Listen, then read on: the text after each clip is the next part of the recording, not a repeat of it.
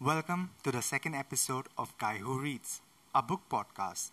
My name is Juma Khan, and today I'm going to talk about John Green's 2008 novel, Paper Towns. But before we begin, I have to warn you guys that there will be spoilers. So if you don't want this book to be ruined for you, I would suggest you stop listening to this episode right now. John Green, if you don't know who he is, he is the author of books like The Fault in Our Stars, Looking for Alaska, his book The Fault in Our Stars was recently adapted into a Bollywood movie called Dil Bechara, starring Sanjana Sanghi and the late Sushant Singh Rajput. The movie, the movie is available in Disney Plus owned Hotstar for both subscribers and non subscribers. If you haven't watched it, please do. It takes this amazing story written by John Green and makes it its own. But John Green is not just an author.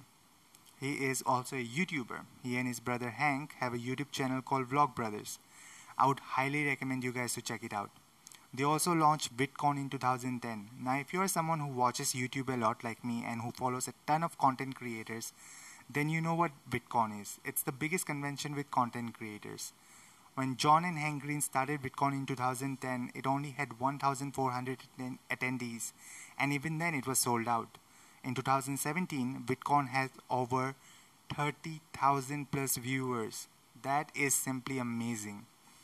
And it's amazing that John Green, this author who wrote a New York Times bestseller book, is also the same guy who created the biggest YouTube convention. Paper Towns was John Green's fourth novel. It's a coming of age story for young adult. It was born out of a real concept that John Green was introduced to on a road trip when he was junior in college. He and his companion were driving up and down the same highway trying to find a town the map told them existed. When they couldn't find it, they pulled over at a driveway and a woman told them that the town they were looking for only existed on the map. It was a paper town. Now, I never knew anything about paper towns until I saw the adapted movie of this book. Paper towns have, a, have different meanings. A subdivision is also called a paper town. A subdivision is basically a suburban development that was abandoned before its completion. The other meaning of paper town is a fake entry that cartograph- cartographers add in their map as a copyright trap. So, if say another mapmaker comes and steals their work, they would be able to add they would also add that fake entry of a town that doesn't exist in real life. So the original mapmaker or cartographer will be able to sue them on the grounds of grounds of copyright infringement.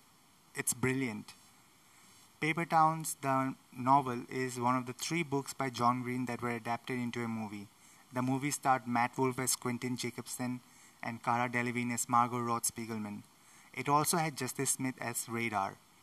I swear to God, Justice Smith appears in every teenage movie. He must have broken some kind of record. I saw the movie a couple of years ago and I loved it. So, going into the book, I was a little scared. There were several instances in my life when I saw a movie first and liked it, and then I read the book and hated the movie. I didn't want that to happen to Paper Towns. But now, please, readers of the world, forgive me, but I think I like the movie a little bit better than the book. I did love the reunion scene in the book more than the movie, but overall, I would say the movie was a little bit better. And that hardly ever happens. At least for me. I gave this book 3.5 stars. I liked it, but I didn't particularly enjoy most of it. I just wanted it to go fast so I can get to the good parts. I think I would have enjoyed it more if I didn't know the story. So I blame the movie.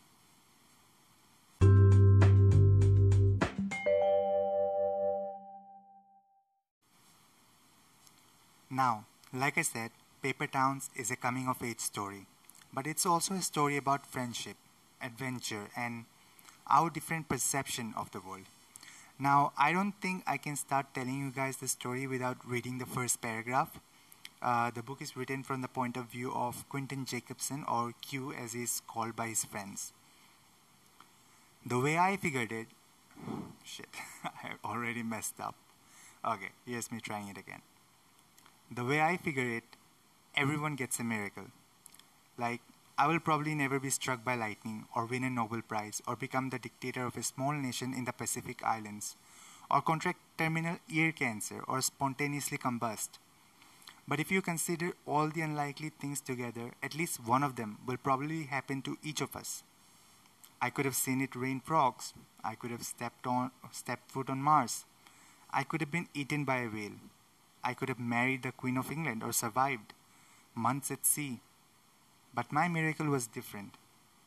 My miracle was this. Out of all the houses in all the subdivision in all of Florida, I ended up living next door to Margot Roth Spiegelman. Margot Roth Spiegelman. Even though it's a book, uh, even though it's a coming of age story of Quentin, this book revolves around Margot. In a few minutes, you will understand why. So, Margot and Q, when they were kids, moved in next door to each other in a subdivision called Jefferson Park in Orlando, Florida.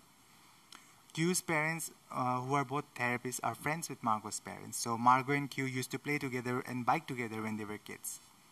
Q has this ginormous crush on her. He finds Margot the most fantastically gorgeous creature that God had ever created. If you get triggered by description of a corpse, I would suggest you skip to the next few seconds forward. So one day when they were 9 years old, they were biking together in this park and Q has been in this park so many times that he knew immediately that something was wrong. It was Margot who first saw the dead body. A man in a grey suit slumped against the oak tree in the park. There was blood everywhere and a lot of it came from his mouth, which was open in a way that mouths generally shouldn't be. Both kids could tell that the man was dead. Quentin, who was a cautious little kid, took a step back, and just as he did that, Margot took a step forward. When Q, where Q was a cautious little kid, Margot was curious and a fan of mysteries. Margot was inspecting the dead body, and Q was calling her back, telling her that they should go back and tell their parents. Margot finally listened, and they went back. Their parents called 911, and the body was taken. Q wasn't allowed by his parents to watch as they took the body out of the park. They had a chat with him and tell him that is something he shouldn't be concerned about at that age. And Quentin was actually good. He thinks, people I don't know die all the damn time. If I had a nervous breakdown every time something awful happened in the world, I'd be crazier than a shithouse rat. While Q was being unbothered by all of this, Margot was doing her own little investigation about the man. She found out that his name was Robert Joyner he was 36 year old lawyer who shot himself because he was getting a divorce. It's amazing how she found this out. She was 9 years old and did her own little investigation about a man she discovered that only a few hours ago. It's amazing. That night, as Q was about to go to sleep, Margot appeared at his window. She told him about Robert Joyner and what she found out. Q hears his story and says, Lots of people get divorces and don't kill themselves. To this, Margot says, I know. Maybe I know why. And then she said something that struck, uh, stuck with me, and I can safely say it also stuck with many who read this book. She said, Maybe all the strings inside him broke. Strings. Strings is used as a metaphor throughout this book by many characters, but it has different meanings for different characters. With Margot, right now, when she said that, it was a metaphor for mental stability. Cut to nine years later. They are seniors in high school. Q and Margot have drifted apart. But Q is still very much in love with her, but he can only love her from afar because Margot Roth Spiegelman is a popular kid who has a boyfriend. But not just that, she has legends, which the whole school knows about. Over the years, Margot ran away from home a couple of times. She always returned, and whenever she did, she came back with these amazing stories, which, when you hear them, you simply can't believe is true. But they are. Like once, Margot joined the circus for three days, and once, she drank coffee backstage with a band member. She got backstage by pretending to be a band member's girlfriend. Margot Roth Spiegelman was simply the queen of her high school. Q, on the other hand, could be considered a nerd. His best friend Ben and Radar are both in band but they are still considered nerds. Ben is a small olive skinned kid who hit puberty but never hit it very hard. He calls girls honey bunnies and he is very confident in his ability to be a great lover, even though he never gets any girls, mainly because of a story that circulated when he was in 10th grade.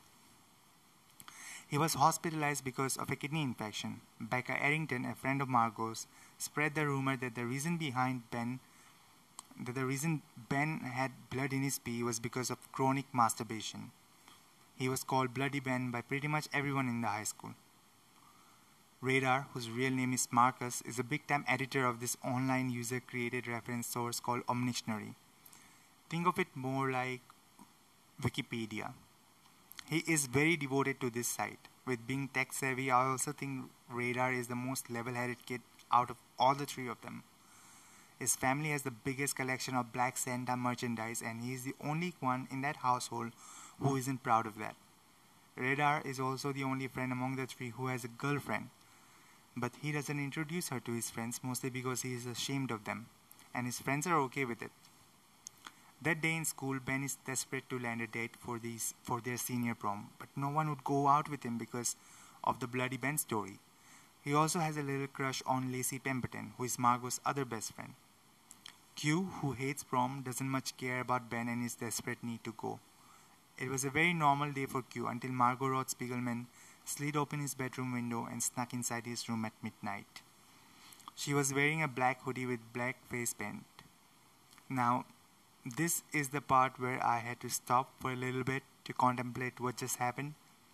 She was wearing black face paint. If this was set in 2020, this book would have been very different. She was wearing black face paint to stealthily sneak out of her house. She says to Quentin that she needs his mom's car and she wants him to be his getaway driver. She has her own car but running away several times. Uh, her parents doesn't trust her as much so her car keys is locked inside a safe in her parents' bedroom and she can't get it out because her dog Myrna Weasel starts barking whenever she sees Margot. She has 11 things to do, and in at least 5 of them, she needs a getaway driver. Quentin, who is a very cautious person, questions her if there are felonies involved. She assures him that there is not. He asks her why can't she just ask the help of one of her friends, and she says that they are actually part of the problem. That's where Margot's father spots her and asks her to come inside. She does. However, she returns soon. A few more assurances and Q agrees to go. Earlier that day in school, Margot found out that her boyfriend Jase Worthington has been cheating on her with her best friend Becca Arrington. So she plans 11 things to do to do that night, and a few of the a few of the first involves Becca and Chase. But before they before that, they need to buy some stuff. So they go to Publix, which is a supermarket. There, Margot gives him a list of things to buy, and it contains some of the most randomest, weirdest items. Three whole catfish, wrapped separately Wait, it's for shaving your legs, only you, do, you don't need a razor. It's with all the girly cosmetic stuff. Vaseline, six pack, Mountain Dew, one dozen tulips, one bottle of, bottle of water, tissues, one can of blue spray paint. She uses the bottle of water to wash off the black face paint that she puts on to sneak away from her house without getting caught. Thank God. Then they go to Walmart to buy a thing from the infomercials called the club. The club blocks the steering wheel of a car in place. When they get all, all the stuff they need, they go to Becca Arrington's place to complete the first few things on her list of 11. Jase's car is parked a little out of the way from Becca's house. She goes over, opens his door, apparently the fool never locks his car, and she puts the club over the steering wheel. This was part 1. Becca and Jase at the time were having sex in Becca's basement. So Margot told Q to call Mr. Arrington. She gave him the number and Q told him that his daughter was having sex with Jason Worthington in his basement right this minute. Part 2 completed. A few minutes later, Jase came running out of the house. He was naked but for his boxer shorts and he took off running. And that's when Q got up and took a picture of him. The flash surprised both Q and Jase, and he looked at him for a second before he took off running again. Part 3 Done. They saw the picture and it was of a stunned Jase Worthington and his micro penis sticking out. For part 4 and 5, Margot and Q had to sneak inside Becca's basement in case Jase come back for his clothes. Margot wanted to deny him that. For part 5, she wanted to leave one of the catfish for Becca. So they snuck inside the basement while Becca was getting yelled at by her father upstairs she hides the fish at Becca's closet between a folded pair of shorts and leaves a message for her too. Your friendship with Margot, it sleeps with the fish. Then Margot spray paints an M on the wall. As they make their way outside, Becca's mom sees them and yells for her husband, who a second later gets out of the house with a shotgun. But they manage to get inside the car and drive away. They see a naked Jase Worthington still running, and in that moment, Q takes pity on him and throws him his polo, which frustrates Margot. She thought maybe he wasn't cheating, and knowing that he had, that too with his best friend, it was eating at her. Next, when they went to Karen's house, Karen was the one who told Margot about Becca and Jase, and Margot didn't take the news well. She screamed at Karen, called her names. So she wanted to leave flowers at her doorstep with an apology note. This was part 6. For part 7, they were going to leave a fish for Jase Worthington. Margot told Q to keep the car running. The Worthington had a crazy security system, and sure enough, as soon as she took one step, the alarm started blaring. She ran and threw the fish through Jase's window and carefully spray painted an M. She ran back to the car, and before she could even close the door, they were out of there. Cop cars roared past them toward Jase's house. But they were saved, and part 7 was done. For part 8, they were going to Lacey Pemberton's house. Lacey Pemberton, Margot believed, knew all about Jase cheating on her with Becca, and she didn't tell Margot. But not just that, Margot says that Lacey has been a terrible friend. She would give these backhanded compliments to Margot and make remarks indicating Margot was fat. So they go over to her car, but it's locked, and Margot very easily picks the lock. Together with Q, she lifts the back seat of her car and slides in the fish, and slams the seat on the fish, making the catfish guts explode. She leaves a message for her as well. Your friendship with Margot sleeps with the fishes. Margot asks Q to spray paint an M in the roof, and he does. For part 9, they go downtown. They go to this building called SunTrust Building. The security guy is a guy named Gus, who is a friend of Margot, who allows her to go to the top whenever she wants to. The elevators were down, so they take the stairs to the 25th floor. Oh my god, I would literally die. They go to the conference room, which, according to Margot, holds the, holds the best view in the entire building. They look at their city, their subdivision. Quentin says, It's beautiful. To this, Margot scoffs, Really? You think so?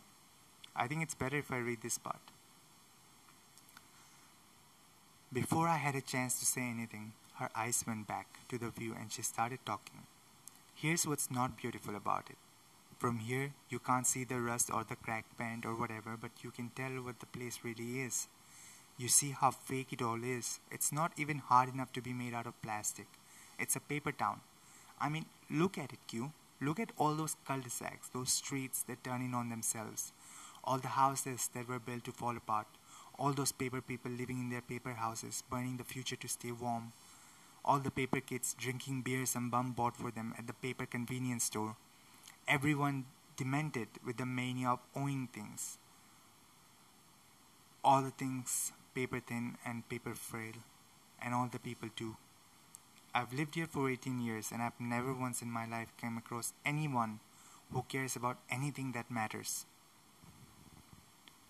I think this tells you how frustrated she was with the world she was living in. Her priorities weren't the same as everyone else's, so she didn't value theirs very much. Margot reminds me of someone, a guy from America whose story I learned back in 2015. His name was Christopher McCandless, but he later changed it into Alexander Supertramp. Jean Craqueur, I don't know how to say his last name, Jean Craqueur, Craqueur. Anyway, Jean Craqueur's book, Into the Wild, is about his life. He was this guy who was frustrated with the world he lived in and desired to live a very secluded, very itinerant lifestyle. So he extracted himself from the world he was living in, which is very hard to do, and he set out on this journey to Alaska. In the Alaskan forest, he found this bus called Fairbanks Bus 142, which was actually removed this year because a lot of people were making their way to the bus and many died and several got lost in the way.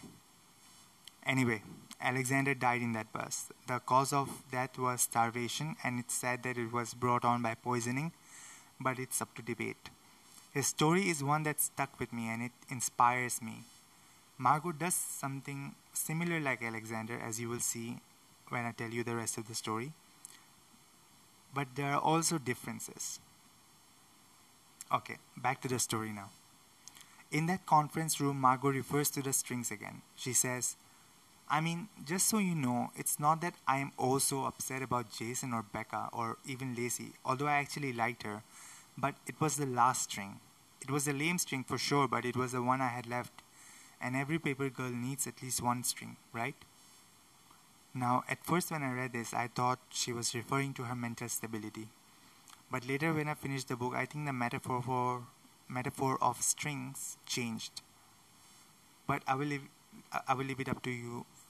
Uh, I will leave it up for your interpretation. Now, the last time she mentions strings to Q, they were nine years old. So he doesn't make the connection immediately, but he does later in the car. And he asks her about it, and she assures him that she's not going to kill herself to be found by little kids in Jefferson Park. This makes Q feel a little bit better. For part 10, Margot gave the choice to Q to pick out a target, and they are going to give them a punishment. Now, Q didn't really had anyone in mind, so Margot suggests Chuck Parson. Chuck Parson is a friend of Jase Worthington, and he is also a bully. Over the years, he has bullied Q in his, and his friends a lot. When they were in sixth grade, Q, Margot, and Chuck were all students in Crown School of Dance, which was a school that taught ballroom dancing. So the boys would be on one side and the girls would be on the other. And how it would work was that the boy would make his way to the girl and say, May I have this dance? And the girl had to say yes. So one time, Chuck got every girl to say no to Quentin, even Margot. And Q cried when that happened. So he was okay with Chuck Parson being the next victim.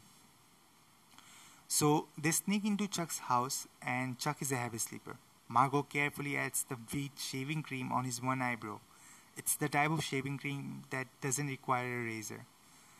Then they put Vaseline in the doorknobs and windows, which would buy them some extra time if someone decided to run after them. Then carefully again, Q wipes the shaving cream away, and when it and with it comes Chuck Parsons' eyebrow. Just one. Exactly then, Chuck's eyes open, and Margot throws his comforter over his face and jumps out of the window. Chuck yells out, Mama, Dad, robbery, robbery.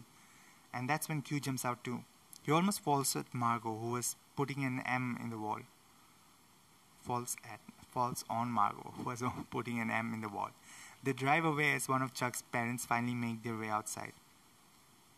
For part 11, Margot tells him that they are going to SeaWorld, which, if you don't know, is a theme park. Margot tells him that they are going to SeaWorld because it is the only theme park she hasn't broken into yet. To this, Quentin says that they can't break into SeaWorld they would be caught and they would go to jail.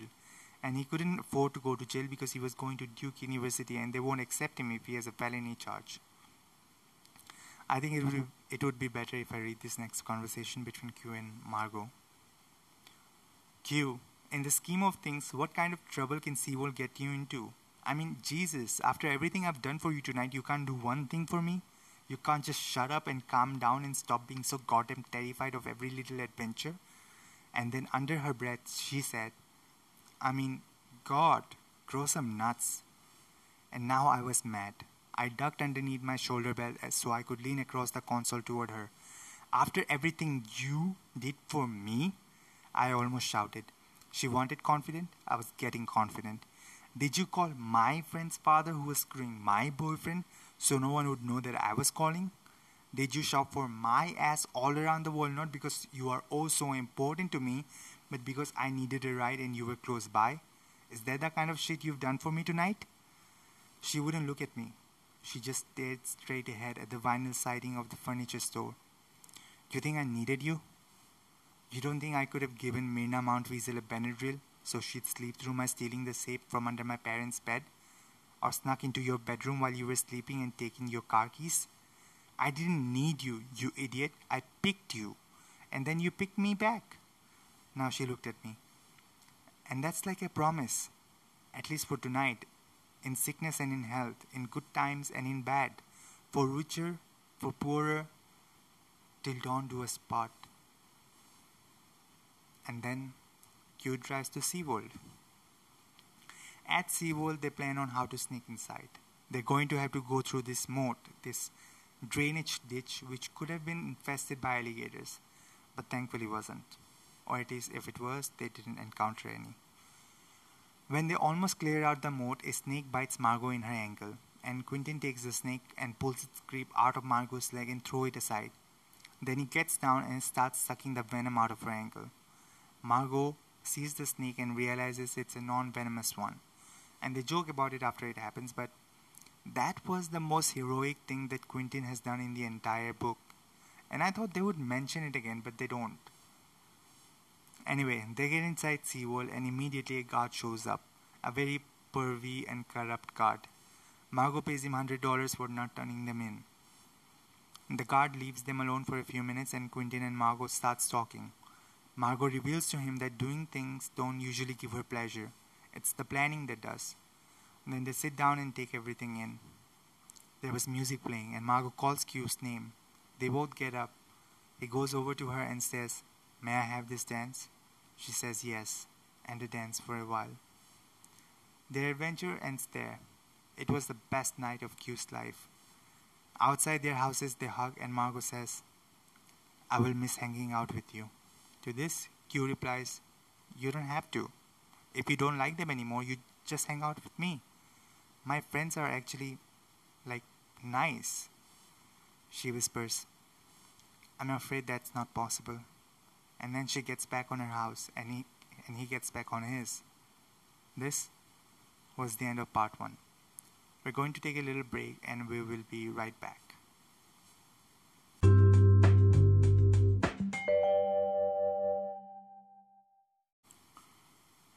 The next day at school, Margot doesn't show up. Q tells his friends all about his epic adventure with Margot. Margot doesn't show up the next few days either. He looks out of his window every day to check if she's in her room or if she came back from wherever she was. Her shade was always open, but she was nowhere to be seen. He thought she went away for another adventure, and he was a little sad that she didn't invite him on this one. Then one day, Q walks downstairs and sees that Margot's parents were there, and with them there was an African American man with oversized glasses, and he was wearing a gray suit. He was a detective. His name was Detective Warren. They tell him that Margot has run away again and they wanted to know if he saw her, and he said that he did. She came to his window, they talked for a little bit, and then Mr. Spiegelman called her, and that was it. He doesn't mention everything that happened after. Margot's parents are not great. Here's what they had to say about her running away again. We've got a lag- we've got a locksmith coming this afternoon. We're changing the locks. She's 18. And then we're happy to pay for her to go to college, but we can't support this, this silliness. Connie, she's 18 and still so self centered. She needs to see some consequences. This was the fifth time that Margot ran away, so I can understand their frustration, but still, that was a bit harsh. Last night, when she was called by her father, they told her that they don't care about what she's going to do, but they asked her not to embarrass them in front of the Jacobsons because they are their friends. Anyway, they mention that every time she leaves, she leaves these little clues indicating where she is going, but they never lead up to anything. The detective wants to speak to Quentin alone. He knows that Quentin knows something, so he asks Q to tell him, and that he won't share that information with Margot's parents. Q trusts him and tells him everything. The detective tells Q not to get his hopes up, that maybe she will never return, Knowing that she's missing brings in Q a worry that he wasn't feeling before. So he goes to his bedroom and plays video games with his friends. Yup. But I mean, when I was a teenager, I did something similar too. Whenever there was something that was worrying me, I would go and watch TV. Q brings his friends up to date and they are all in his bedroom now. After leaving Q's house, the detective went to Margot's room. He has handled all of Margot's running away cases. Anyway, it might have been the detective who lowered Margot's shade. There was something that was taped there now, and the boys saw it. It was a black and white poster of a man staring ahead. A cigarette dangles out of his mouth. A guitar is slung over the shoulder, over his shoulder, and the guitar is painted with the words, This machine kills fascists. Radar finds out that the picture is of Woody Guthrie. He was a folk singer from 1912 to 1967. He was a bit of a communist who sang about the working class. I listened to the song that the picture was from. It's a song called Tear the Fascists Down. Ben didn't seem to like it very much. He described his voice as the guy sounds like an alcoholic Kermit the Frog with throat cancer. I mean, I can see from where he was coming from, but I actually like the song and his most popular one too this land is your land i'm not a communist but i do like this comrade song very much the picture of woody guthrie was taped such a way that his eyes were looking straight at q's window they seemed to think that this was maybe a clue that margot left for him to find out to find her they wait till margot's parents leave the house then they make their way down and knock on the door, and a little girl opens it. Her name is Ruthie, and she is Margot's little sister. They tell her that they need to go into Margot's room and that they can't tell her mom and dad. That she can't tell her mom and dad. Uh, she says that Margot doesn't like when people are in her room, even her friends. But Q asks her again, and she says, $5. I love this kid. They go up to her room. Radar checks her computer, her books, her things are all where they should be. Should be. Sorry, my, I lost my voice there for a second.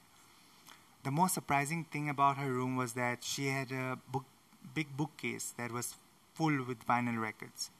Q was surprised at this. He never knew that Margot loved music so much. He started going through her records, hoping to find Woody Guthrie. It took him some time to find it. Her collection was enormous. Uh, they started playing the record on Margot's record player. It was a cover of Woody Guthrie's song. On the album cover, Ben sees a song called Walt Whitman Niece, and it was circled. Walt Whitman was a poet from the 19th century. They started looking in the shelves for his book. It was Ben who found it Leaves of Grass by Walt Whitman. They went back to Q's house and he looked through the book. There were several highlighted lines, but there were two in different colors they read, Unscrew the locks from the doors, unscrew the door themselves from their jams. Radar and Q tries to decipher these two lines, but they are having trouble. When I read it, it was clear to me what it meant, but poetry is a bitch, and two simple lines of a poem may not mean what you think it does the first time you read it. As this was happening, there was mayhem in school for everyone who stood in the way of Jase Worthington and the rest of the jocks every time Margot went off in her adventure, these things always happened because there was no one to keep her friends in line. Jase, Chuck, Becca, and Lacey, they all knew that Quentin was with Margot that night. Jase saw them, so Jase and his friends were trying to get back on him by tom- also tormenting his friends. So that day, after he got back from school, he created an anonymous email account, sent Jase the picture he took of him that night, and told him to stop the torment on everyone at school. It was met with some resistance first, but what choice did Jase have? So they stopped bullying and paid for the damage they did. Lacey Pemberton, Margot's best friend, other best friend, the one who didn't cheat on her, on her, not on her, the one whose boyfriend didn't cheat her with. I don't know how to say the sentence. I am fucked up. It's 1.15 in the morning, but we have to go on.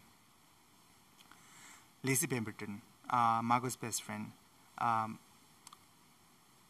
she said that she knew Quentin was with her. She wanted to know why she was with Margot, or she, why she was on Margot's list that night. He told her because you knew about Becca and Jase and you didn't tell her. She said that she didn't know. She had a huge fight with Becca about it when she found out and she broke up with her boyfriend who also knew. So now she was out of a prom date. Hearing that, Ben's eyes lit up. This motherfucker. She thought that she would be back by now, it has been four days. Her locker was neat like she used to keep it. All the pictures were up and her books were as they should be. She was sad that she couldn't tell Margot that she played no role in it, but now that she was in New York and she can't find her. At this, both boys looked at each other. He asked her, Quentin asked her, how she, did, how she knew that Margot was in New York. She said that a few days ago she left, a few days before she left, she mentioned to Jase that New York was the only place in America where a person could actually live a halfway livable life. You know, I don't know about that, but I love me some New York City. I grew up watching Hollywood movies, and my favorite genre was romantic comedies. And almost every other romantic comedy is set in New York City. But not just that, some of my favorite sitcoms were set in New York too, like Friends, How I Met Your Mother, New Girl, all New York. I think I fell in love with NYC because of Hollywood, but I also love the architecture. I love the tiny apartments. I love the iconic Strand bookstore. Books are magic, literally, yes, but also the bookstore by the same name. These are some places in New York that I really want to go to. So I understand Margot uh, when she says that New York City is the only place in America where a person could actually live a halfway livable life. I thought I didn't, but I do. Because if I were to live in America, I wouldn't want to live anywhere else but in New York City. Anyway, Quentin leaves Ben alone with Lacey. He knows what Ben is going to do, and so he gives him some privacy. Ben asked Lacey Pemberton to prom, and she said yes. Maybe because she felt guilty about the bloody Ben story that Becca Arrington started, or something, I don't know, but she said yes. Q was still reading the poem Song of Myself from Walt Whitman's Leaf of Grass. There were other highlighted parts, and Q started viewing them as clues too that might lead him to Margot wherever she was, whether in New York or someplace else. Walt Whitman was also from New York, and Woody Guthrie lived there for some time too. Ben and Radar and Q sat down in Ben's car, which was called Rapow, and they started talking about the poem again, especially the highlighted part with the different color. As Radar and Q went back and forth about what it could mean, Ben simply said, you guys are looking at it wrong. It's not poetry, it's not metaphor, it's instructions. We're supposed to go to Margot's room, unscrew the lock from the door, and unscrew the door itself from its jams. Jam. Jams. Jam, jam, jams. it's one in the fucking morning. So shut up. They all looked at him with expression of amazement. So they go back to Margot's room, and Ruthie brings them the toolbox, and they manage to get the door, door off its jam.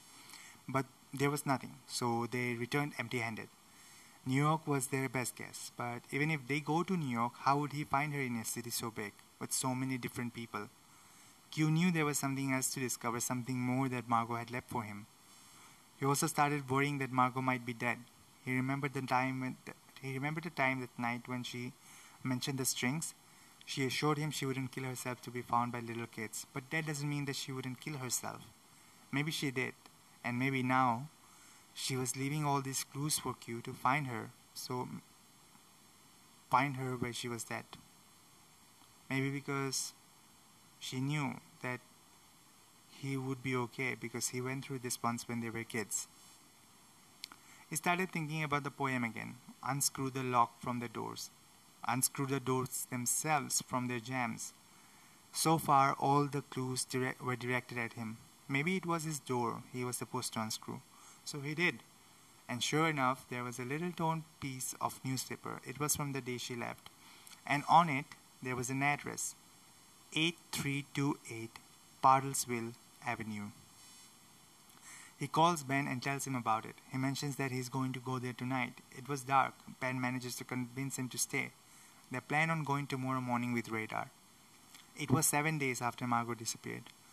Radar and Ben and Q make their way to the address. They drive to the place, and it's an abandoned mini mall. I think it's better if I read this, read the description of this place.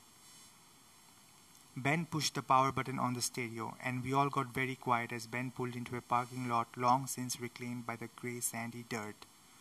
There had once been a sign for these four storefronts. A rusted pole stood about eight feet high by the side of the road, but the sign was long gone, snapped off by a hurricane or an accumulation of decay. The stores themselves had fared little better. It was a single story building with a flat roof, and bare cinder block was visible in places. Strips of cracked paint wrinkled away from the walls, like insects clinging to a nest.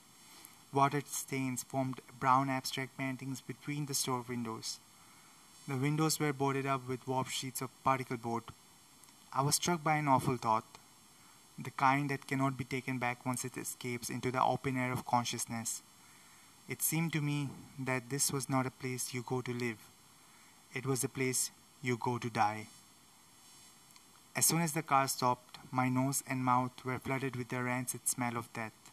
I had to swallow back a rush of puke that rose up into the raw soreness in the back of my throat. Now, only now, after all this lost time, did I realize how terribly I had misunderstood both her game and the prize for winning it. Now they yell for her, but there is no answer.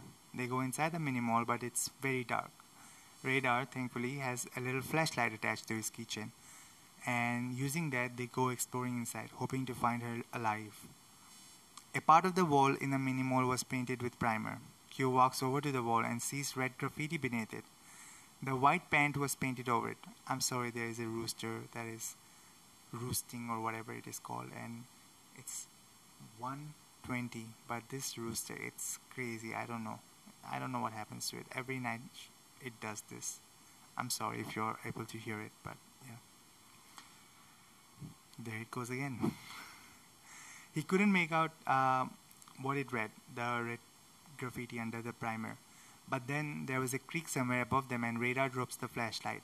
The trick of the indirect light made the red graffiti come up through the coat of primer. The red graffiti read, You will go to the paper towns, and you will never come back. As scared as they can be, they get out of the mini mall. Quentin calls the detective, tells him about what they found out and about his fear of her killing herself. Killing herself. The detective tells him that he understands his theory, but he tells him not to worry about it because if he worries about Margot a lot, maybe he will do something similar like her. And I have to say, when Q is looking for Margot, he does kind of become like Margot. He keeps thinking about the other highlighted parts of the poem. He tries to find something there, not a clue, but he tries to find how Margot was like, because now he was seeing a part of her she never showed. He goes on to Omnictionary, the reference site that Radar edits a lot in. He tries to find it. Paper Town has another meaning he doesn't know about. He learns there he learns that pseudo visions are also called paper towns. He presents his theory of Margot being dead in a pseudo vision, aka paper town, to Radar. Radar tells him to calm down, it may not be anything like that. Q then calls Ben, who is super excited to go to prom with Lacey. When Q presents his theory to Ben, he seems a little bit mad about, little bit mad at Margot for hijacking their last few weeks in high school, all because she wanted some attention, which pisses Q off, and they get into a little argument about it. After they hung up, Q started making a list of all the pseudo visions within three hours of Jefferson Park. There were five.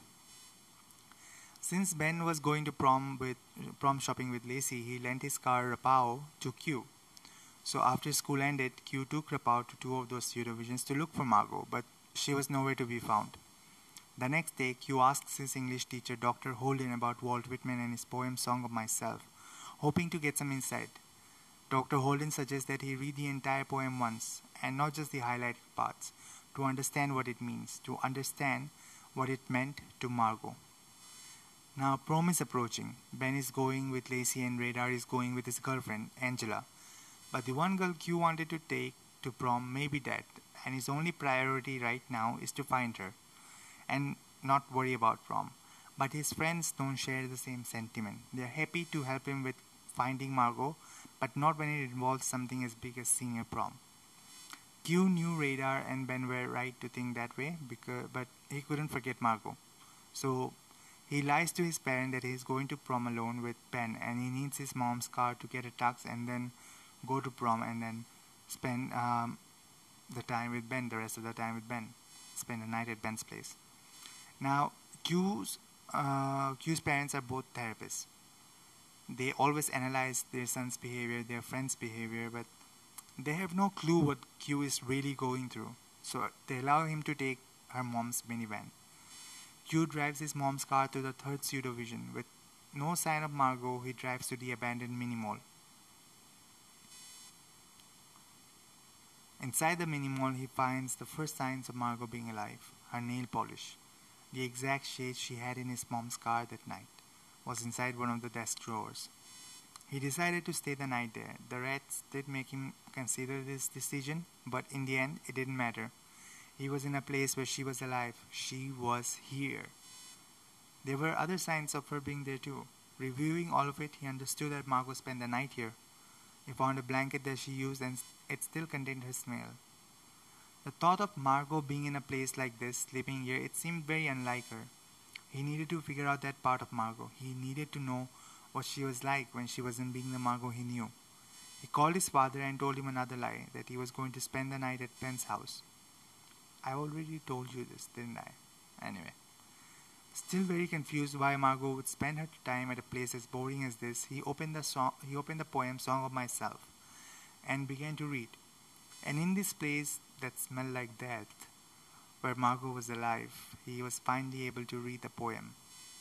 I'm not capable enough to decode this poem, so I'm going to let you do it for you, and I'm just going to read the part. The thing is that the poem starts out really slowly. It's just sort of a long introduction. But around the 19th line, Whitman finally starts to tell a bit of a story. And that's where it picked up for me. So Whitman is sitting around, which he calls loafing, on the grass, and then a child said, What is the grass, fetching it to me with full hands? How could I answer the child? I do not know what it is any more than he. I guess it must be the flag of my disposition, out of hopeful, green stuff woven. There was the hope Dr. Holden had talked about. Grass was a metaphor for his hope. But that's not all. He continues. Or I guess it is the handkerchief of the Lord, of the Lord, a scented gift and remembrancer designedly dropped. Like grass is a metaphor for God's greatness or something. Or I guess the grass is it's itself a child, and then soon after that, or I guess it is a uniform hieroglyphic. And it means sprouting alike in broad zones and narrow zones, growing among black folks as among white. So maybe the grass is a metaphor for our equality and our essential connectedness, as Dr. Holden had said. And then finally he says of grass, and now it seems to me that beautiful uncut hair of grapes. So grass is that too. It grows out it grows out of our buried bodies. The grass was so many different things at once. It was bewildering. So grass is a metaphor for life and for death and for equality and for connectedness and for children and for God and for hope.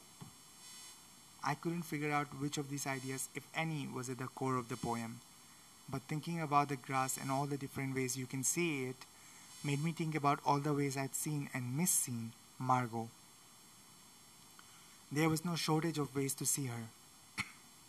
I had been focused on what she had become, what had become of her, but now with my head trying to understand the multiplicity of grass and her smell from the blanket in my throat, I realized that the most important question was who was I looking for?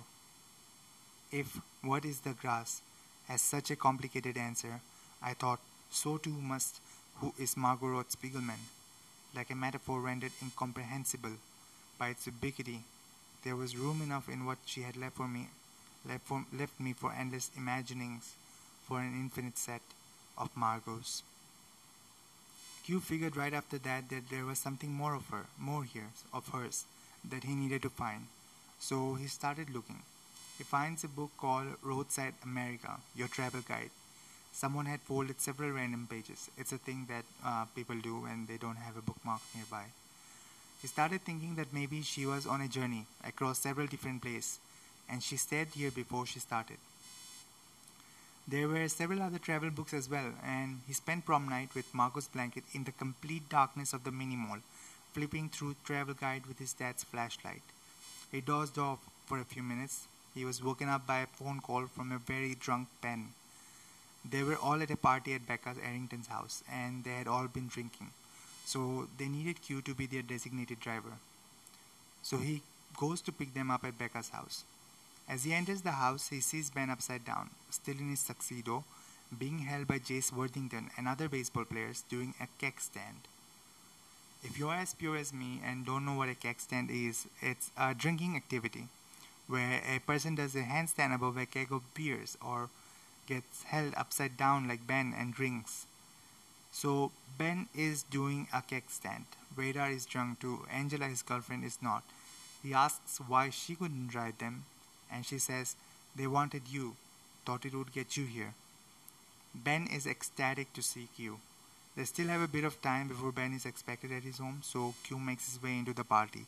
He sees Jess and Becca making out, knowing full well that they are going to move forward, and this little perv stays to watch. His excuse was, People like me don't get a lot of chances to see people like Becca Arrington naked. This little shit. A few hours ago, he was pining over Margot, the girl he loves, and now he stands here at this doorway being a pervert looking at Margot's ex best friend and her ex boyfriend making out in the hopes that he will get to see the girl naked. You guys can't see my face right now, but I'm fucking frustrated. Anyway, as it happens, he doesn't get to see Becca naked because Jase accidentally calls her Margot, which puts a stop at things. Uh, Jase then spots him, but he's too busy with a very angry Becca now. And then Q makes his way to the bathroom and starts peeing. Lacey was in the bathtub. Lacey invites him to sit in the bathtub with her and tells him that Ben is sweet. She had fun at prom, eh, but then at the party, she and Becca had a huge fight, and Becca got up on the couch and told everyone that Lacey has STD. They have a heart to heart moment, and this is when I think they really became friends. Lacey asks him to take her to, to the prom, not prom, to the party. He says okay and tells her all about what he found there tonight at the mini mall. Q carries Lacey out of the bathtub and tells her that they are going upstairs to the party and if anyone calls her, any, calls her anything, oh I think I messed up. Uh, shit, let's go back a few paragraphs. They have a heart to heart moment, and this is when I think they really become friends. Lacey asks him to take her to the mini mall. He says okay, and she tells her, uh, and he says okay, and tells her all about what he found there tonight in the mini mall. Q carries Lacey out of the bathtub and tells her that they are going upstairs to the party, and if anyone calls her anything, he will defend her honor. This is the same little shit who was standing outside Becca Arrington's bedroom to see her naked. He is going to defend Lacey's honor. Upstairs, they find Ben, who is very drunk and has superglued a bunch of beer cans together to make a beard sword, which he also superglued to his hand. Drunk Ben then makes Q and Radar swear that on graduation day, which was approaching, uh, they will wear nothing under their graduation robes, and they both swear it that they would be naked under their graduation robes. Q then drops each of them off at their house. Then there was a truck passing by. The next morning, Q calls Ben and asks him to come over for him, come over or for him to come at his house uh, because there was a lot of Margot developments and he wanted to tell them. A very hungover Ben now says he had to sleep and then hangs up. Q was pissed that he drove across Central America, Florida in the middle of the night to go to a party for Ben and he couldn't even come over to learn developments about the most important thing in his life right now. So he leaves a very mean voice message for Ben. He then calls Radar, who is also hungover but comes over anyway. Q tells him what he found out. He notes down all the cities that the reader, if it was Margot, found interesting. Then he goes to this program where you can enter locations and it will form itineraries for you. In all of those itineraries, the trip started in Orlando and ended in Los Angeles, California. Of course, she maybe had a different direction in mind, but maybe she was making her way to LA. Radar prints up the map because Q wants to plot all the locations to see if there is any pattern or constellation, but there was nothing. With nothing more to do about it, Radar suggests that Ben uh, Radar suggests that they call Ben to play a video game. Uh, but Q doesn't want that because, according to him, Ben's an asshole. Radar is by far the most smartest character in the entire book. He explains to Q what his problem is. He expects people not to be themselves. He tells him that you should just stop expecting Ben to be you, and he needs to stop ex- thinking that you should be him. And you guys need to chill the fuck out. A few days later, Lacey, Ben, Radar, and Q go to the mini mall. But this time they weren't alone. They met Gus. Remember him? He was a friend of Margot's. He worked as a security guard at the SunTrust building. So he and two other guys are there. They are wearing masks. They ask Q and his friends What are they doing there without wearing masks? The place has ton of asbestos. Hey, listen. It's 2020. Wear a freaking mask, okay? They say that they are urban explorers, uh, Gus and his friends. They enter abandoned buildings, explore, take photographs. They simply observe. Gus used to let Margot tag along, but in the last couple of years, she was here at the mini mall all the time. Though Margot had a great eye, she wasn't like them. She didn't want to explore or take pictures. She just come and simply sit and write in her black notebook. Lacey knew the black notebook. She didn't know what she wrote in it, but knew that she always kept it with her. It was the only thing in her locker that wasn't there. Gus said she looked depressed whenever he saw her, and Lacey got mad at why he never asked her about it. One of the guys called Lacey a bitch, and Ben just jumped, start, jumped and started pounding on the guy. The urban explorers left. Q and everyone started looking for clues. Ben and Lacey found something. When Q came to the mini mall alone, he found little holes on a wall. Ben and Lacey thought that they may have been mementos, postcards, uh, pictures stacked up there. They walked around for another hour just when Q thought it was a waste. His eyes fell on a subdivision brochure. He wrote down all the names of the subdivision that were that was advertised. He recognized one of the sub, uh, pseudovision from the list. He hadn't visited it. Uh, he he uh, he wrote down all the names of the subdivision that was advertised. He recognized one of the pseudovision from his list he hadn't visited yet. He didn't tell the others about it because if he found it, he wanted it to be alone. So he went to the pseudovision. Its name was Collier Farm. He didn't find anything there. Then he started driving to Logan Pines. Ben called as he was driving, told him that Radar's parents were away and they were going to throw a party. And Ben, Radar, and Q were hosting. Q was hesitant, but Ben told him that they were graduating in a week and Margot is the most important thing for him, but they just want their best friend to be with him on the party. Q said he was going to check out Logan Pines and then he was coming over.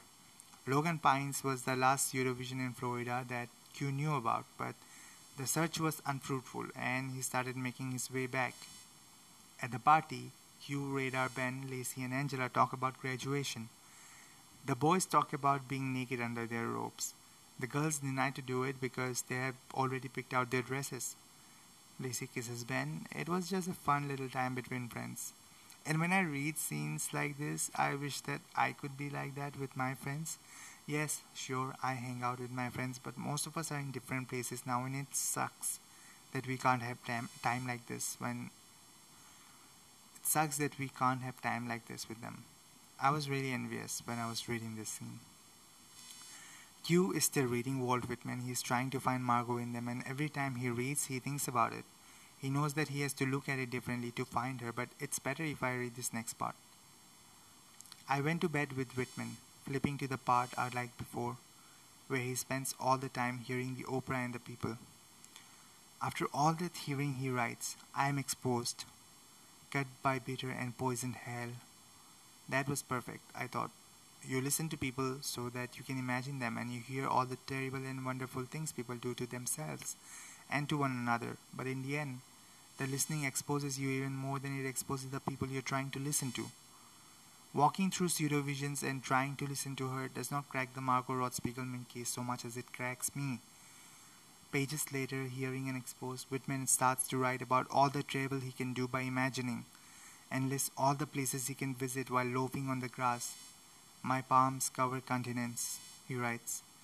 I keep I kept thinking about maps, just like the way sometimes when I was a kid, I would look at at- atlases, and just the looking was kind of like being somewhere else. This is what I had to do. I had to hear and imagine my way into her map. But hadn't I been trying to do that? I looked up at the maps above my above my computer. I had tried to plot her possible travels, but just as the grass stood for too much, so Margot stood for too much. It seemed impossible to pin her down with maps. She was too small, and the space covered by the maps too big. They were more than a waste of time. They were the physical representation of the total fruitlessness of all of it. My absolute inability to develop the kinds of palm that cover conti- continents, to have the kind of mind that correctly imagines it. I got up and walked over to the maps and tore them off the wall, the pins and tags flying out with the paper and falling to the ground. I balled up the maps and threw them in the garbage can. On my way back to bed, I stepped on a tag like an idiot, and even though I was annoyed and exhausted and out of pseudovisions and ideas, I had to pick up all the thumbtacks scattered around the carpet so I didn't step on them later. I just wanted to punch the wall, but I had to pick up those stupid goddamn thumbtacks. When I finished, I got back into bed and soaked my pillow, my teeth clenched. I started trying to read The Whitman again, but between it and thinking of Margot, I felt exposed. Enough for this night. So finally, I put the book down. I couldn't be bothered to get up and turn off the light. I just stared at the wall, my blinks growing longer. And every time I opened my eyes, I saw where each map had been the four holes marking the rectangle, and the pinholes seemingly randomly distributed inside the rectangle. I had seen a similar pattern before in the empty room above the rolled up carpet. A map with plotted points. So, uh, the holes that Q found in the mini mall, which Ben and Lacey thought had held mementos and pictures that she took with her, uh, they were actually tags that pinned location on a map, Margot's location. So Q went online and I am Radar and told him about his theory. The next day, Radar and Q went to the mini mall again. Ben was sleeping. They found a map with pinholes that was used by Margot, but it was torn and Q realizes it was not intended as a clue but Margot, because Margot was too precise to use the map in such a bad condition as a clue. Together, they managed to narrow down some of the location, but they couldn't be sure of it because some of the pinholes were too big uh, to be considered just one location. LA, Chicago, New York City, New York State, Poughkeepsie, Woodstock, Catskill Park, uh, Washington DC, Annapolis or Chesapeake Bay. These were just some of the locations they could find, but they couldn't be sure of exactly. Q dropped radar off at his house. The finals were approaching and Q couldn't ignore them, so he studies for the next few days. But an idea pops into his head, and he needs to needs to talk talk to it to talk to uh, that he needs to talk to Lacey about it. He IMs her. IM'd her. He and Lacey talked about how much planning it must have needed, everything she did, and they figured it was the black notebook where she did that. Soon Radar and Ben came online and they created a group where they talked about Margot and their theories. Q was trying to map her route. They had their finals and Radar made a program the night before his exam. The program allows you to enter a category in Omnictionary and you can read the first sentences of up to hundred articles on that category. Now for the finals and Q feels now the finals happen and Q feels sad about leaving high school. He thinks he feels what Margot must have felt before she left. It's graduation day now, and Q's parents give him a minivan as a present. He appreciates the car, doesn't appreciate that it's a minivan, but he accepts it. He doesn't deny it. It's a car, I mean. He informs Ben and Radar about the car. Radar asks if he could bring the cooler full of 212 beers that no one drank in the party and store it at, at uh, Q's new car. Q says yes. As Q showers, he thinks he understands Margot. He thinks she had, I felt sure, left for a place, a place where she could stay long enough for it to matter, long enough for the next leaving to feel as good as the last one she last one had. He used Radar's program to find something, something that would take him to her. He searches for different places that could have been pinned on that map, and that's when he learns about Agloe in New York State. Agloe is a fictitious place created by the Esso company. So he clicked on it and finds out that Agloe is a paper town that was created by a cartographer as a copyright trap. But someone actually built an Agloe general store, so Agloe started appearing in other maps. The population of Agloe is zero. Now here was something that caught Q's eye. In this in the discussion page, an anonymous user wrote, FYI, whoever edits this, the population of Agloe will actually be 1 until May 29 at noon. This is it. He found her. She was in Agloe, New York, a paper town. He calls Radar, who was with him, uh, who was with Ben, and tells them what he found out. He starts planning for the trip. He was going. He was going to meet her, and he was going to take his car. He was going to miss graduation, uh, but they asked him to come and bring the beer and tell his parents.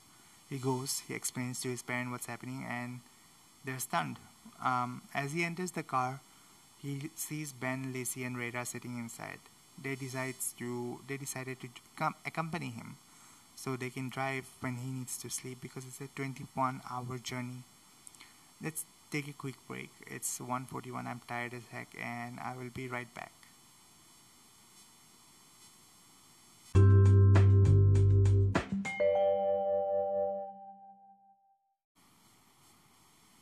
So, on their graduation day, Q, Radar, Ben, and Lacey starts driving to a place that only exists in map to find Margot Roth Spiegelman. Radar creates the plan on how the journey should go, where they should stop, how much speed they should go in, uh, and the journey is the most fun Q had since the night with Margot. Ben talks about peeing all the time, and when he can't control it anymore, he takes one of the beers from the back, em- from the back, empties it, and then pees in it. They stop at a gas station, rush everything, buy supplies, uh, fills the gas tank, and leaves without wasting any time. They forget to buy fruits for Lacey, so she has to eat food with a lot of sugar and calories. Uh, they buy T-shirt for Ben and Radar that turns out to be t- uh, that turns out to be T-shirts with Confederate flags. They almost die because Q, while driving, almost hits a big ass cow. Why does it feel like it's happening in India? Anyway, uh, Ben saves them by grabbing the steering wheel and dodging the cow. They make it to Agloe, and if you stayed this long, you guys deserve to know exactly what happens. So I'm going to read the Agloe chapter for you. I am not going to read the entire chapter, of course, but I'm just, I will just um, mention real quick what happens. They make it to Agloe, and they Lacey notices Margot's car, and they make it to the only uh, building in the entire town of Agloe, which is the general Agloe General Store, and they go inside, and this is what happens. Uh, ben sees Margot, and here's uh, the chapter. Margot Roth Spiegelman sits in a black leather office chair, hunched over a school desk, writing. Her hair is much shorter, she has choppy bangs above her eyebrows and everything is mussed up, as if to emphasize the asymmetry. But it is her. She is alive. She has relocated her office from an abandoned mini mall in Florida to an abandoned barn in New York, and I have found her. We walk, her, we walk toward Margot, all four of us, but she doesn't seem to see us. She just keeps writing. Finally, someone, radar maybe, says, Margot, Margot. She stands up on her tiptoes, her hands resting atop the makeshift cubicle's wall. If she's surprised to see us, her eyes do not give it away. Here is Margot Roth Spiegelman, five feet away from me, her lips clapped to cracking, makeup less, dirt in her fingernails, her eyes silent. I've never seen her dead like that. But then again, maybe I've never seen her eyes before. She stares at me, I feel certain she is staring at me and not at Lacey or Ben or Radar. I haven't felt so stared at since Robert Joyner's dead eyes watched me in Jefferson Park. She stands there in silence for a long time, and I am too scared of her eyes to keep walking her forward. I and this mystery, here we stand, Whitman wrote. Finally, she says, Give me like five minutes, and then sits back down and resumes her writing. I watch her write, Except for being a little grimy, she looks like she has always looked. I don't know why, but I always thought she would look different, older, that I would barely recognize her when I finally saw her again. But there she is, and I'm, fa- I'm watching her through the plexiglass, and she looks like Margot Roth Spiegelman, this girl I've known since I was two, this girl who was an idea that I loved. And it is only now when she closes her notebook and places it inside a backpack next to her and then stands up and walks toward us that I realize that the idea is not only wrong but dangerous. What a treacherous thing it is to believe that a person is more than a person. Hey, she says to Lacey, smiling. She hugs Lacey first, then shakes Ben's hand, then Radar's. She raises her eyebrows and says, Hi, Q, and then hugs me. quickly and not hard. I want to hold on. I want an event. I want to feel her heaving sobs against my chest, tears running down her dusty cheeks onto my shirt. But she just hugs me quickly and sits down on the floor. I sit down across from her, with Ben and Radar and Lacey following in a line, so that we are all facing Margot. It's good to see you, I say after a while, feeling like I'm breaking a silent prayer. She pushes her bangs to the side. She seems to be deciding exactly what to say before she said it, says it.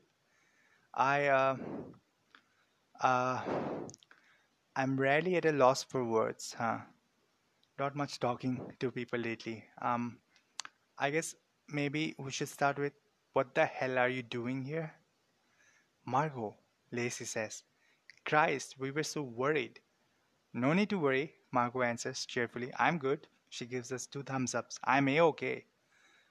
You could have called us and let us know that, Ben says, his voice tinged with frustration. Saved us a hell of a drive. In my experience, Bloody Ben, when you play, when you leave a place, it's best to leave. Why are you wearing a dress, by the way? Ben blushes. Don't call him that, Lacey snaps. Margot cuts a look at Lacey. Oh my god, are you hooking up with him? Lacey says nothing. You're not actually hooking up with him, Margot says. Actually, yes, Lacey says. And actually, he's great. And actually, you're a bitch. And actually, I'm leaving. It's nice to see you again, Margot. Thanks for terrifying me and making me feel like shit for the entire last month of my senior year. And then being a bitch when we track you down to make sure you're okay. It's been a real pleasure knowing you. You too. I mean, without you, how would I have ever known how fat I was? Lacey gets up and stomps off, her footfalls vibrating through the crumbling floor. Ben follows. I look over and Radar has stood up too. I never knew you until I got to know you through your clues, he says. I like clues. I like your clues more than I like you. What the hell is he talking about? Margot asks me. Radar doesn't answer. He just leaves. I should too, of course. They're my friends, more than Margot, certainly. But I have questions. As Margot stands and starts to walk back towards her cubicle, I start with the obvious one. Why are you acting like a why are you acting like such a brat? She spins around and grabs a fistful of my shirt and shouts into my face, Where do you get off showing up here without any kind of warning? How could I have warned you when you were com- when you completely dropped off the face of the planet? I see a long blink and know she has no response for this. So I keep going. I'm so pissed at her for, for, I don't know, not being the Margot I had expected her to be, not being the Margot I thought I had finally imagined correctly. I thought for sure there was a good reason why you ne- never got in touch with anyone after that night. And this is your good reason? So you can live like a bum? She lets go of my shirt and pushes away from me. Now who's being a brat? I left the only way you can leave. You pull your life off all at once, like a band aid. And then you get, a, get to be you. And Les gets to be Liz. And everybody gets to be everybody. And I get to be me. Except I didn't get to be me, Margot. Because I thought you were dead for the longest time. So I had to do all kinds of crap that I would never do.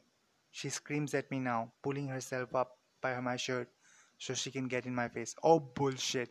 You didn't come here to make sure I was okay. You came here because you wanted to save poor little Margot from her troubled little self, so that I would be oh so thankful to my knight in shining armor that I would strip my clothes off and beg you to ravage my body. Bullshit, I shout, which it mostly is. You were just playing with us, weren't you? You just wanted to make sure that even after you left to go have your fun, you were still the axis we spun around. She's screaming back, louder than I thought possible. You're not even pissed at me, Q. You're pissed at this idea of me you keep inside your brain from when we were little. She tries to run away, turn away from me now. But I grab her shoulders and hold her in front of me and say, Did you ever think about what your leaving meant? About Ruthie? About me or Lacey or any of the other people who cared about you? No, of course you didn't. Because if it doesn't happen to you, it doesn't happen at all. Isn't that it, Margot? Isn't it? She doesn't fight me now. She just slumps her shoulder, turns, and walks back to her office. She kicks down both of the plexiglass walls and they clamor against the desk and chair before sliding onto the ground. Shut up, shut up, shut up, you asshole. Okay, I say. Something about Margot being com- Margot completely losing her temper allows me to regain mine. I try to talk like my mom. I'll shut up. We're both upset. Lots of uh, unresolved issues on my side. She sits down in the desk chair, her feet on what had been the wall of her office. She's looking into a corner of the barn, at least 10 feet behind, between us. How the hell did you even find me? I thought you wanted us to. I answer. My voice is so small I'm surprised she even hears me. But she spins the chair to glare at me. I sure as shit did not. Sock on myself, I say.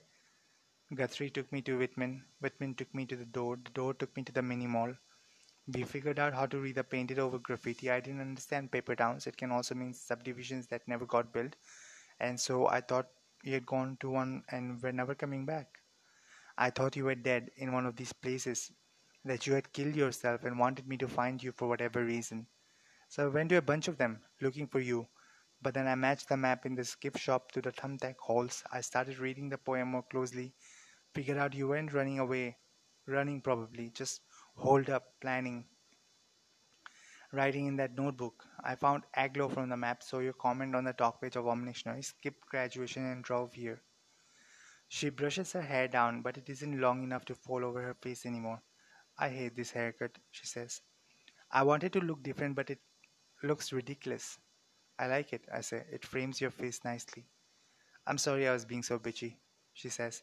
You just have to understand. I mean, you guys walk in here out of nowhere and you scare the shit out of me. You could have just said, guys, you're scaring the shit out of me, I said. She scoffs. Yeah, right. Because that's the Margot Roth Spiegelman everybody knows and loves. Margot is quiet for a moment and then says, I knew I shouldn't have said that on Omnictionary. I just thought it would be funny for them to find it later. I thought the cops might trace it somehow, but not soon enough. There's like a billion pages on Omnictionary or whatever. I never thought what. I thought about you a lot to answer your question, and Ruthie, and my parents. Of course, okay. Maybe I am the most horribly self-centered person in the world, in the history of the world. But God, do you think I would have done it if I didn't need to? She shakes her head.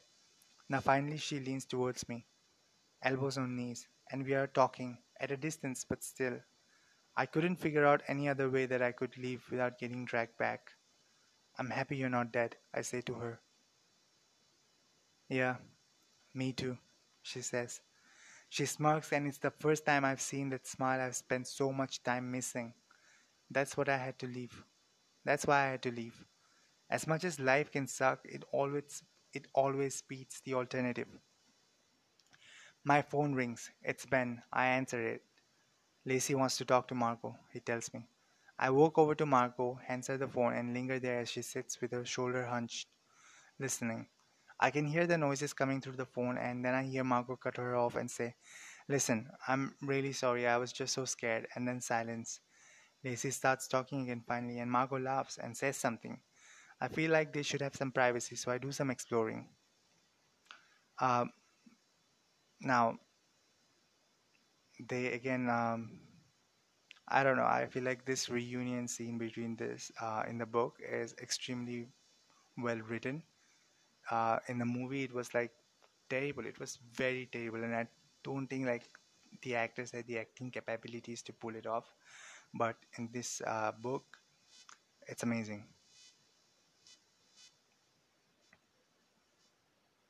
Lacey tells Margot that they are staying in a motel in the park, and if um, Quentin doesn't come in the come by before the morning, they are going to leave without him. And then Quentin and Margot just starts talking about like everything about why she left and uh, what happened, why she chose him to be in the plan. And she said that when they were little, when they were 10 years old, she started writing this book uh, in this little black notebook and was the story of them, Margot and um, Quentin, investigating the murder of Robert Joyner. Only they were like, they were different. Like her parents were actually nice and bought them bought her whatever she wanted to and he was all brave and heroic who would jump out uh, jump in front of her if someone shot her and when like before she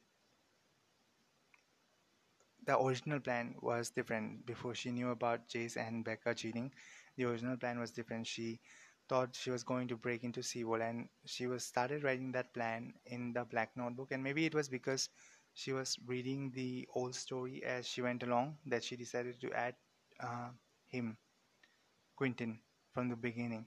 And then she found out about uh, Jase and Becca and then she adapted the plan to them.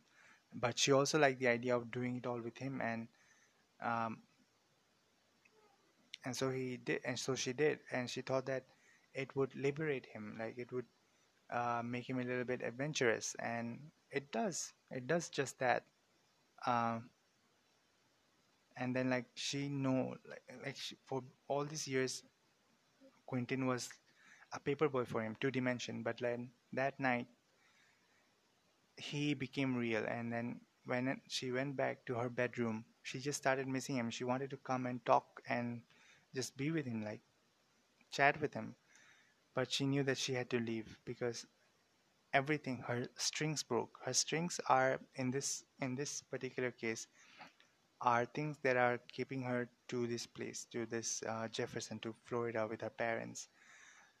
But then all of them broke and last lame string was her friends and even that broke so she left. She had to leave because leaving is difficult if unless you do it until you do it. Once you leave it becomes easy.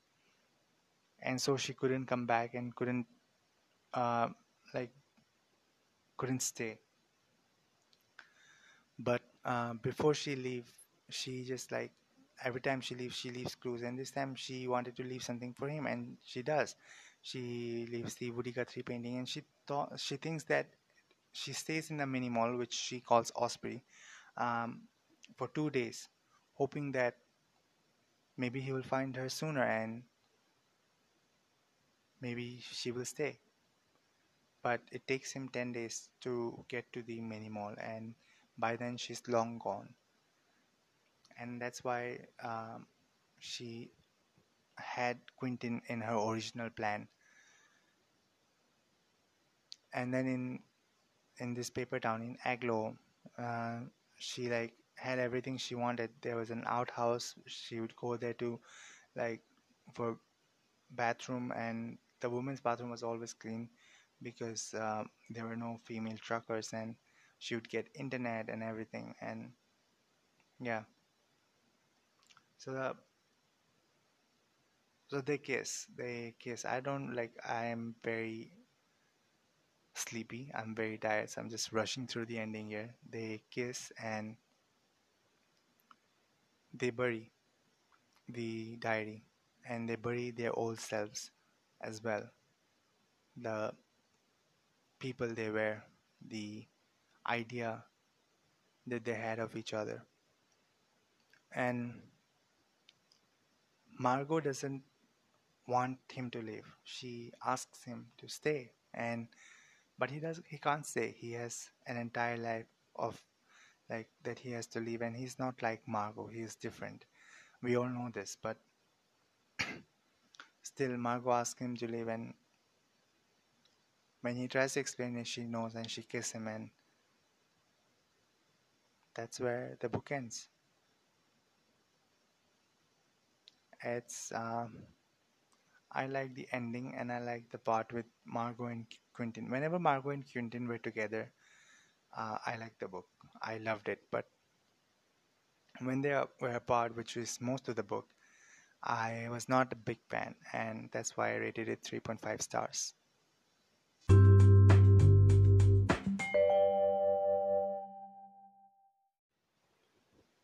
Thank you for listening. This episode, um, it was difficult to make. I'm not going to lie. It took me some really long time to write the script, and then when I started recording it, it started getting late, and I started getting tired, and I was messing up a lot. So for that, I want to apologize. And if you listen to all of it, and if you're listening to this right now, I just want to say thank you. You're the most patient human person in the entire world.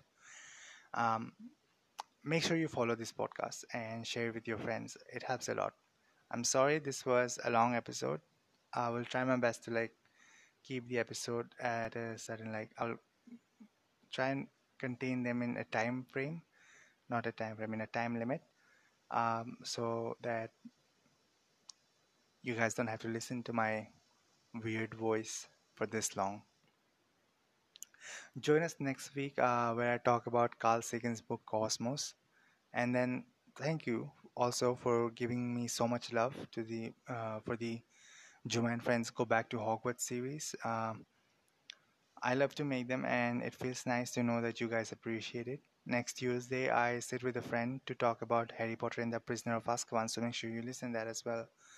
Thank you so much again for staying, for listening. I appreciate it a lot. And good night, or good evening, or good morning, or whatever it is. Bye bye.